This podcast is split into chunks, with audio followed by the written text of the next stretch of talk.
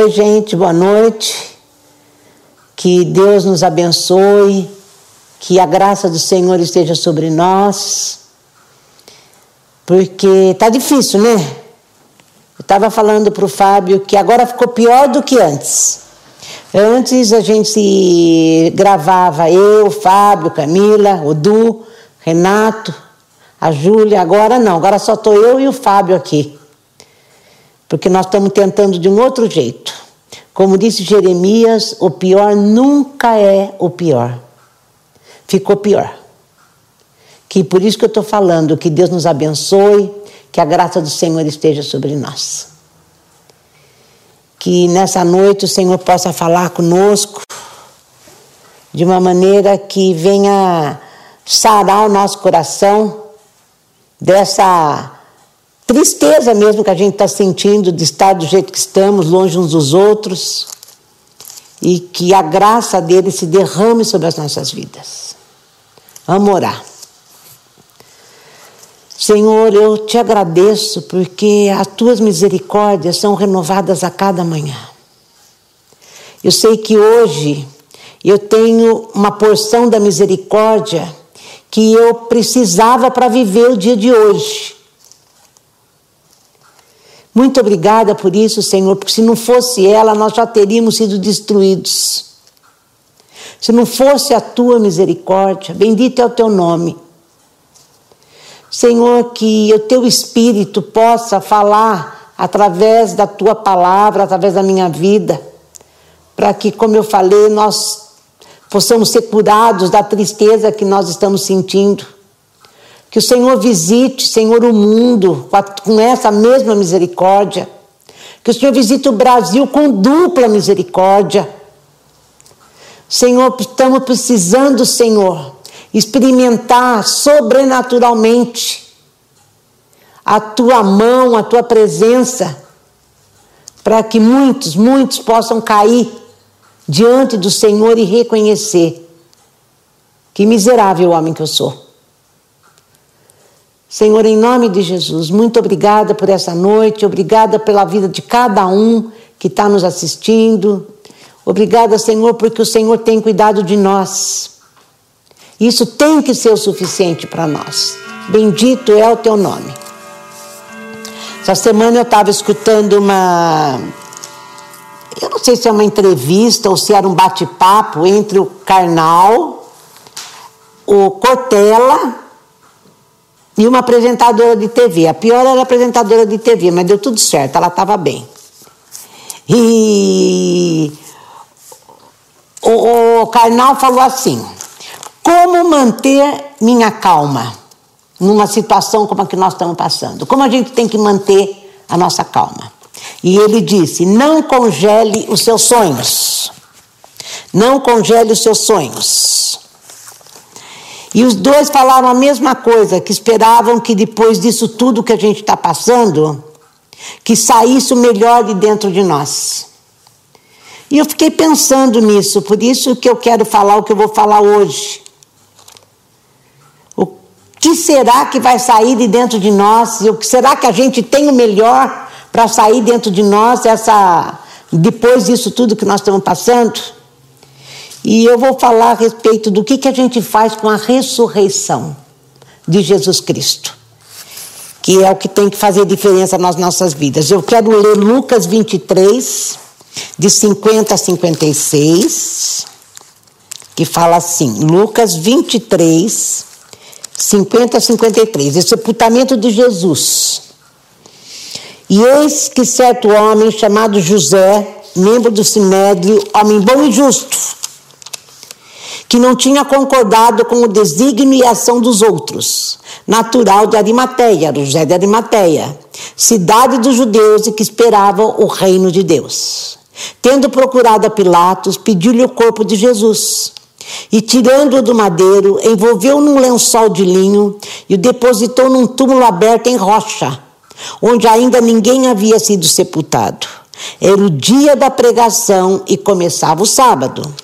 As mulheres que tinham vindo da Galiléia com Jesus, seguindo, viram o túmulo e como que o corpo fora ali depositado. Então se retiraram para, pregar, para preparar aromas e bálsamos. E no sábado descansaram segundo o mandamento. Capítulo 24. Eu vou ler do 1 ao 6, 10, 11 e 13 a 21. Mas no primeiro dia da semana, alta madrugada, foram elas ao túmulo, levando os aromas que haviam preparado. Encontraram a pedra removida do sepulcro, mas ao entrar não acharam o corpo do Senhor Jesus. Aconteceu que, perplexas a esse respeito, apareceram-lhe dois varões com vestes resplandecentes. Estando elas possuídas de temor, baixando os olhos para o chão, eles lhe falaram: Por que buscais entre os mortos ao que vive? Ele não está aqui, mas ressuscitou. Lembrai-vos de como vos preveniu, estando ainda na Galileia. E daí Jesus aparece para ela e ela não reconhece, ela acha que é o jardineiro. E no 11, tá, não, e 10 está assim: eram Maria Madalena, Joana, Maria, mãe de Tiago, e tem mães demais que estavam com elas, confirmaram essas coisas aos apóstolos. Elas estavam já contando para os apóstolos. Tais palavras lhe pareciam como delírio e não acreditavam nela. 13. Naquele mesmo dia, dois deles estavam a caminho para uma aldeia chamada Emaús, distante de Jerusalém, 60 estádios. Iam conversando a respeito de todas as coisas sucedidas. Aconteceu que enquanto conversavam e discutiam, o próprio Jesus se aproximou e ia com eles. Os seus olhos, porém, estavam como que impedidos de o reconhecer. Então lhe perguntou Jesus, que lhe perguntou Jesus: que é isso que vos preocupa? Do que, que vocês estão tratando à medida que vocês caminham? E eles pararam entristecidos. Um, porém, chamado Cleopas, respondeu dizendo: És o único, porventura, que tendo estado em Jerusalém, ignoras as ocorrências desses últimos dias? E ele lhe perguntou quais? E explicaram o que aconteceu a Jesus o Nazareno, o que era varão e profeta, poderoso em obras e palavras diante de Deus e de todo o povo. Como os principais sacerdotes e as nossas autoridades o entregaram para ser condenado à morte e o crucificaram. Ora, nós esperávamos que fosse ele quem havia de redimir a Israel. Mas depois de tudo isso, é já esse o terceiro dia desde que tais coisas sucederam. É, e eles continuam caminhando, eu já preguei sobre isso, vocês já sabem da história. E aqui eles estão tratando com a morte. E tratando Jesus morto, Madalena viu Jesus, achou que era o jardineiro. O José da Arimateia, ele só tratou com Jesus morto. Ele tratou de, de encomendar o corpo, de, de pegar o corpo, de, de, embalsamar, de pôr as ervas aromáticas, com a melhor, com o maior amor do mundo, mas ele só tratou com Jesus morto. Os discípulos de Maús tiveram a maior decepção, porque para eles era assim: ele não era quem a gente pensava. Ele não era quem a gente pensava. E aqui eu não li, mas Pedro é um dos que, quando Jesus morre, ele ficou tão decepcionado que ele volta a pescar. Por que, que eu quis ler esses textos? Porque esse texto está falando da, do coração cheio de dor, do coração cheio da morte, da morte da esperança, da morte dos sonhos. Então, aquilo que o Karnal falou lá, é, como é que você vai passar com calma? Como manter a calma? No mar não deixa morrer os sonhos, não congele seus sonhos. Pronto, já acabou a calma. Porque todos eles congelaram os sonhos. Porque foi a maior decepção. Quando eles tratam com a morte, você eh, morre dentro de você a esperança, morre o sonho, morre a alegria, morre a esperança, que a esperança se torna pequena demais. Você não tem mais o que esperar. Então nós não podemos tratar com a morte. E é por isso que eu quero falar hoje o que, que a gente faz com a ressurreição. A gente tem ideias erradas sobre Deus. Tem gente, muita gente, que trata Deus na, na, e pensa em Jesus, em Deus, como na festa da Páscoa, no Natal.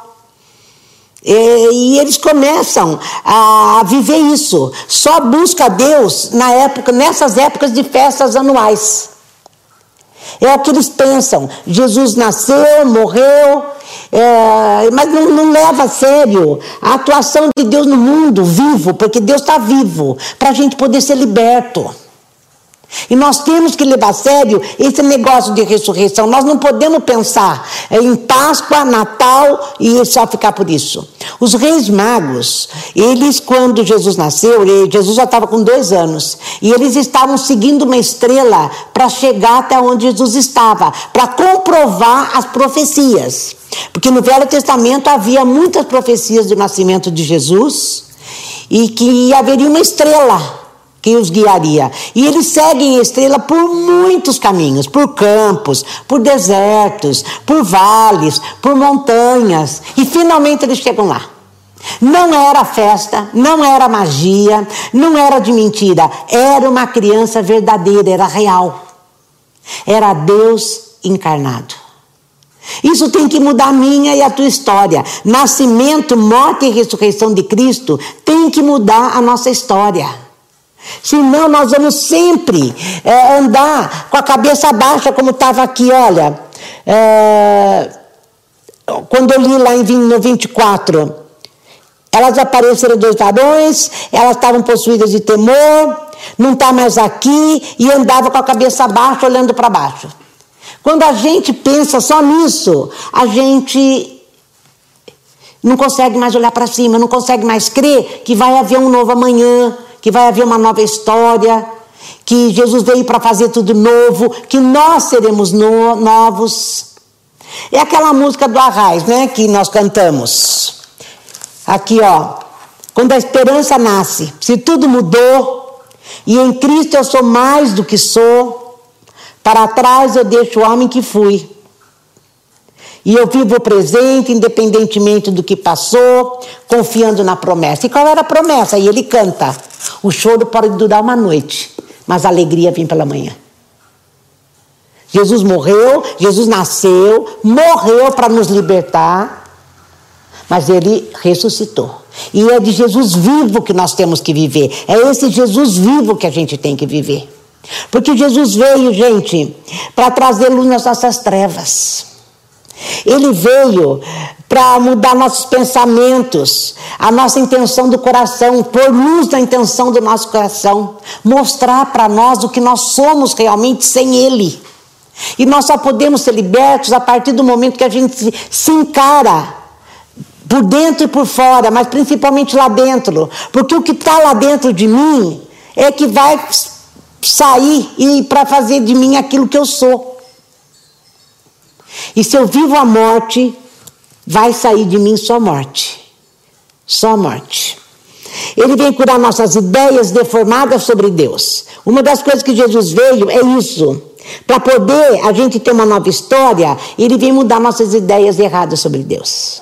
Ele vem trazer uma consciência de Deus. E ele oferece para nós uma memória limpa. Porque quando a gente trata com a morte, você pode, a gente viu Madalena, Joana, as, as Marias, os próprios discípulos de Emaús, estava na memória deles a morte, o momento da, da crucificação, que foi terrível. O momento da crucificação. E aquilo que eles vi, estavam vendo. Mesmo com o túmulo vazio, eles não estavam conseguindo ver a realidade. Eles estavam com as memórias é, deformadas. E Jesus vem para fazer isso. Vem limpar as nossas memórias, porque senão nós nunca teríamos uma nova história.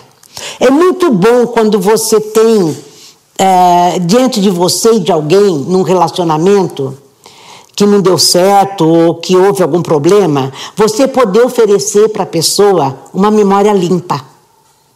Porque uma memória limpa você consegue reatar o relacionamento, você consegue prosseguir com ele, lado a lado, senão você nunca vai conseguir. E só Jesus faz isso.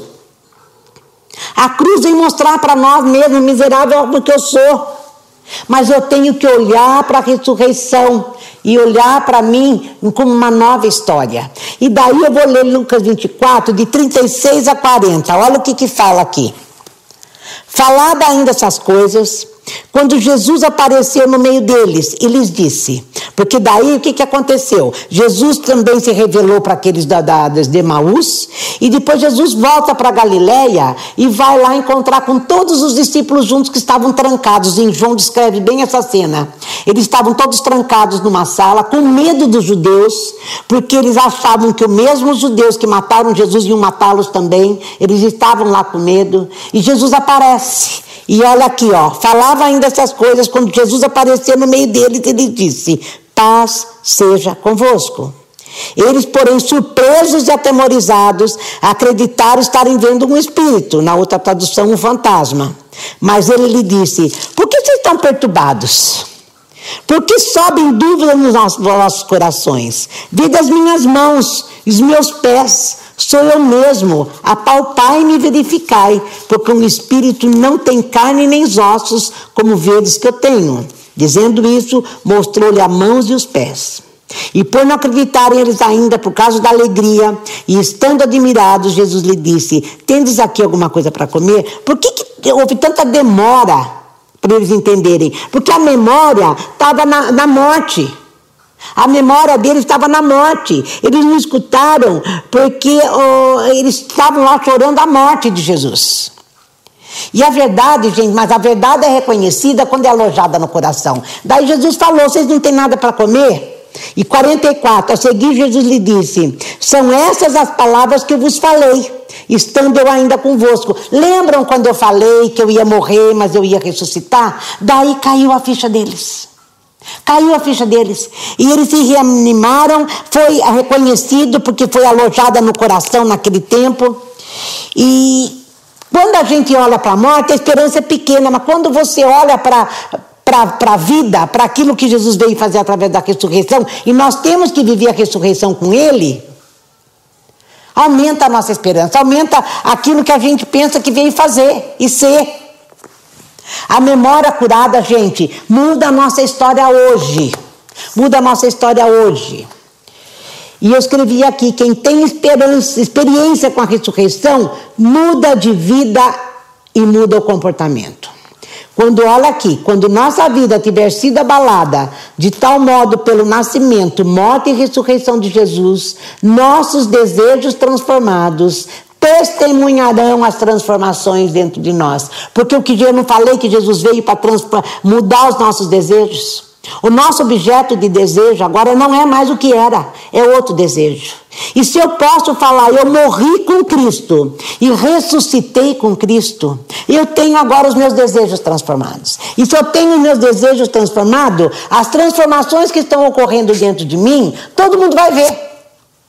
Todo mundo vai ver. E como estava eu e o Fábio conversando desse respeito, e quando isso acontece, as pessoas ao nosso redor vão querer viver isso que nós estamos vivendo. Porque nós estamos vivendo uma nova história com tudo transformado. Eu sou uma nova criatura. E eu tenho agora um novo pensamento. Eu tenho agora uma nova maneira de ser, uma nova maneira de encarar, como eu falei. Agora eu posso oferecer para o outro uma memória limpa. Então os nossos relacionamentos sempre serão saudáveis. É isso que a ressurreição vem fazer. E outra coisa, quando eu vivo a ressurreição, morri com Cristo, agora eu sou uma nova criatura.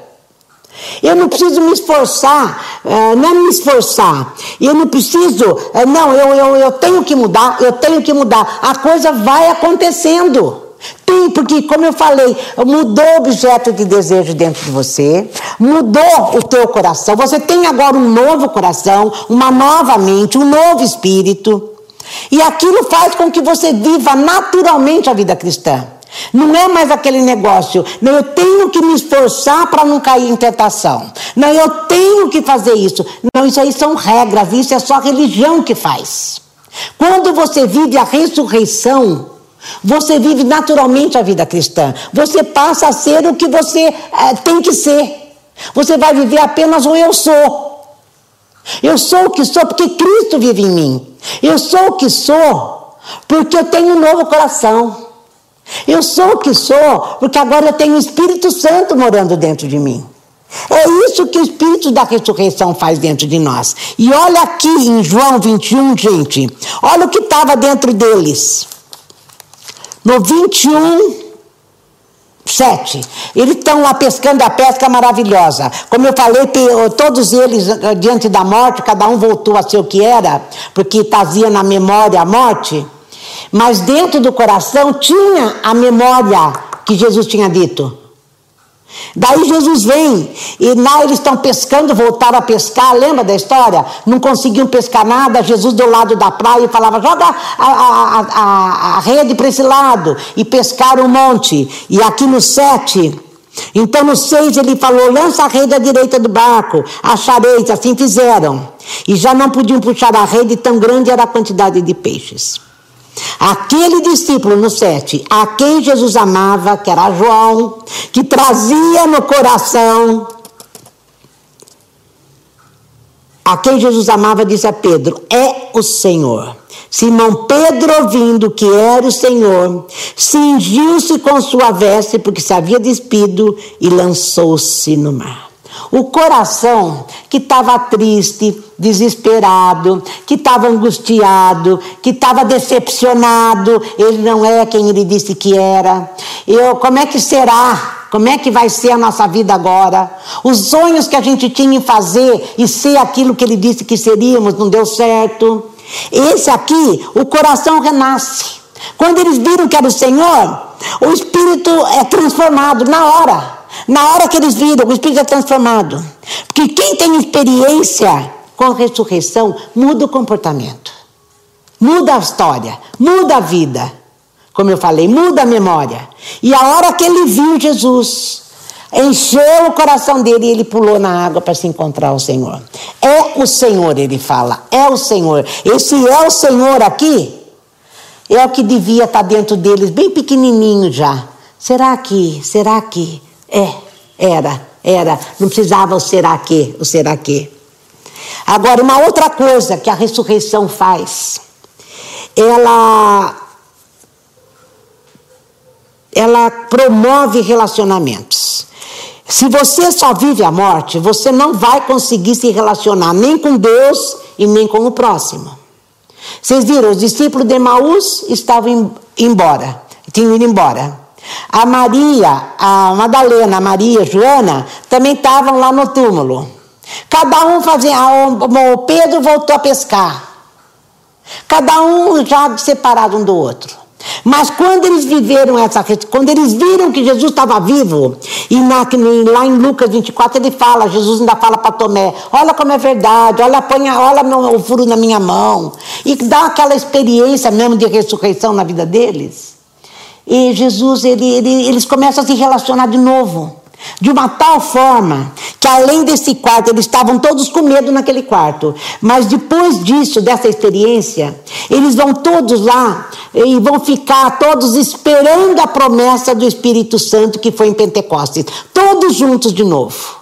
Todos unidos, com o mesmo coração, com a mesma força e com a mesma esperança. Quando a gente experimenta a ressurreição na igreja, na nossa vida, nós vamos ter uma comunidade saudável igual de Atos dos Apóstolos. Lá fala, né? O mesmo coração, o mesmo sentimento, e eles partiam o pão diariamente.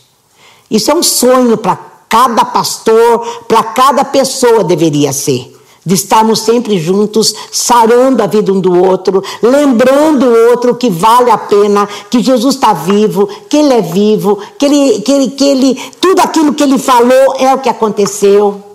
Porque a vida cristã, gente, é comunitária. Deus fez a gente assim.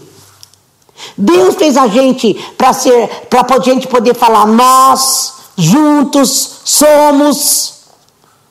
Mas quando a gente tem cheiro de morte, quando a gente só cheira a morte, a gente não consegue. E eu hoje, quando eu estava pensando nessa, nesse texto, eu pensei na mulher samaritana. A mulher samaritana, ela chega até Jesus, uma mulher que estava morta.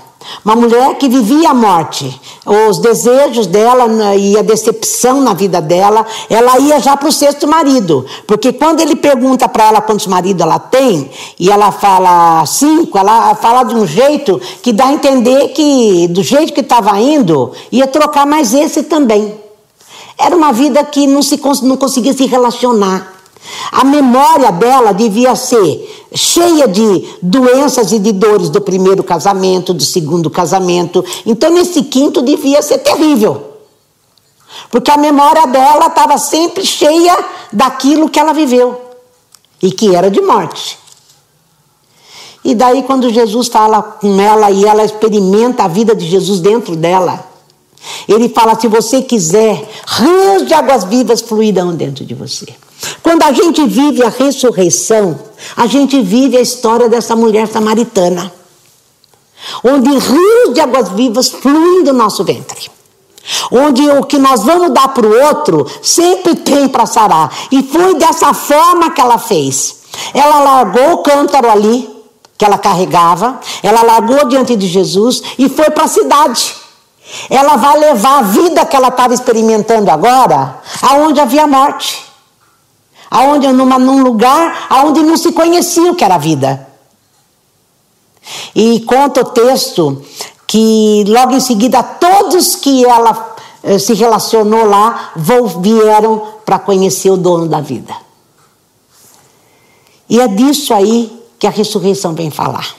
Sem ressurreição, nós não vamos conseguir fazer nada. Nós vamos continuar vivendo decepcionados, com medo, angustiados, agitados, sem calma, como o Karnal falou. Que para manter a calma é não congelar os sonhos, mas eu volto a sonhar, eu vou ter os sonhos de Deus na minha vida. E se eu não tiver isso, nós vamos viver esse tipo de vida. Igual aquela mulher samaritana, buscando satisfação em coisas e pessoas e que ninguém pode dar e nada pode dar. Que a gente possa experimentar esse, esse espírito de ressurreição na nossa vida. E a Bíblia diz, que eu não anotei, mas ela diz, que o mesmo Espírito que ressuscitou Jesus dentre os mortos é o Espírito que está em nós e que traz vida na nossa vida, na nossa história. Da mesma maneira que essa mulher samaritana saiu para viver uma nova história, nós podemos, diante da vida de Jesus e da ressurreição de Jesus, não apenas ficar comemorando Natal, Páscoa, é, morte de Jesus, como se fosse uma história. Não, isso tem que trazer na nossa realidade. Transformar o meu interior para que os meus desejos sejam transformados e todos percebam o que aconteceu dentro de mim. E daí eu vou viver uma nova história. E vou levar vida aonde a morte. O Evangelho tem esse poder. É o mesmo Espírito que ressuscitou Jesus dentre os mortos. Por que, por que, eu disse Evangelho? Porque o Evangelho é vida. O Evangelho é vida. Que o Espírito Santo venha falar comigo e com você nessa noite. Que o Espírito Santo venha reavivar a tua memória. Venha mudar. Uh, dentro de você as áreas da tua vida que ainda você não experimentou a ressurreição. Sarando as tuas más lembranças, aquilo, coisas velhas se passaram, mas que tudo se fez novo. Paulo escreve lá em Coríntios muitos capítulos a esse respeito. Aliás, em todo o tempo ele fala, né? Se tudo mudou, eu sou mais do que eu sou, eu tenho que ser, como disse o Arraes.